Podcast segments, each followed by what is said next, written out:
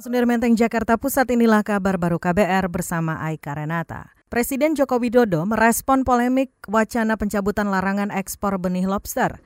Isu ini ramai diperbincangkan karena Menteri Kelautan dan Perikanan Edi Prabowo ingin mencabut larangan yang merupakan kebijakan pendahulunya Susi Pujiastuti. Jokowi menekankan kebijakan yang akan diambil harus memperhatikan keseimbangan aspek ekonomi dan lingkungan. Kita tidak hanya melihat lingkungan saja, tetapi nilai ekonominya juga dilihat. Tapi juga jangan melihat nilai ekonominya saja, tapi lingkungan juga harus tetap kita pelihara. Keseimbangan antara itu yang penting, bukan hanya bilang jangan, enggak.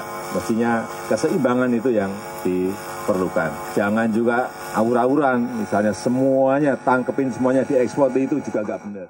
Presiden Jokowi menambahkan wacana pembukaan kembali ekspor benih lobster juga harus dilihat dampaknya ke nelayan. Menurutnya pemerintah akan meminta masukan banyak pakar sebelum memutuskan kebijakan tersebut.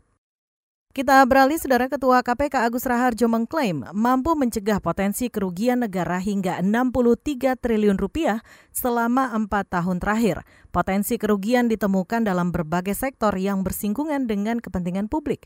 Hal itu diungkapkan Agus dalam konferensi pers tentang capaian KPK periode 2015-2019.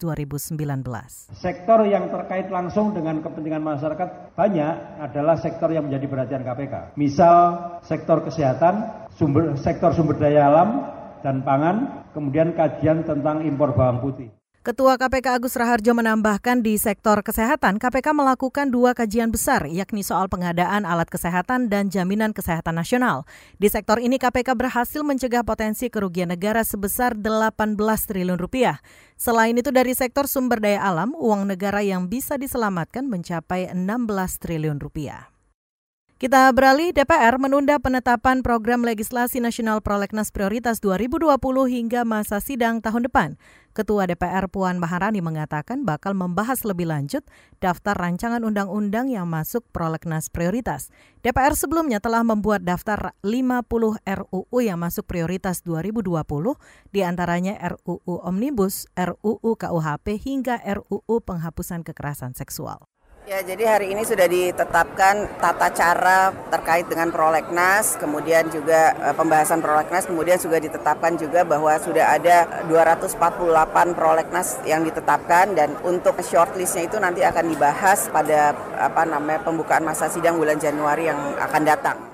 Itu tadi Ketua DPR Puan Maharani. Hari ini Saudara sidang paripurna DPR menetapkan 248 RUU masuk prolegnas 2020 hingga 2024. Dari jumlah tersebut, empat di antaranya merupakan RUU warisan atau carryover, yakni RUU KUHP, RUU Bea Materai, RUU Pemasyarakatan, dan RUU Minerba.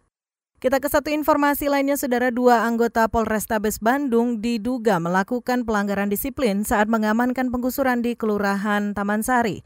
Juru bicara Polri Asep Adi Saputra enggan membeberkan bentuk pelanggaran disiplin yang dimaksud.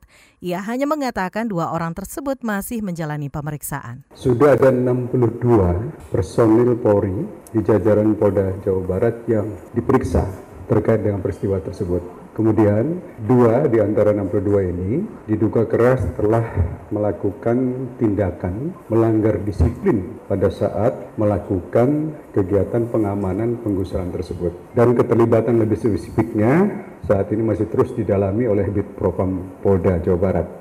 Juru bicara Polri Asep Adi Saputra menuturkan polisi sudah melepaskan 25 orang yang ditangkap saat kerusuhan di Taman Sari. Kata dia puluhan orang tersebut merupakan warga pendatang. Mereka ditangkap karena diduga melakukan tindakan anarkis saat proses penggusuran. Demikian kabar baru dari kantor Berita Radio KBR, saya Aika Renata.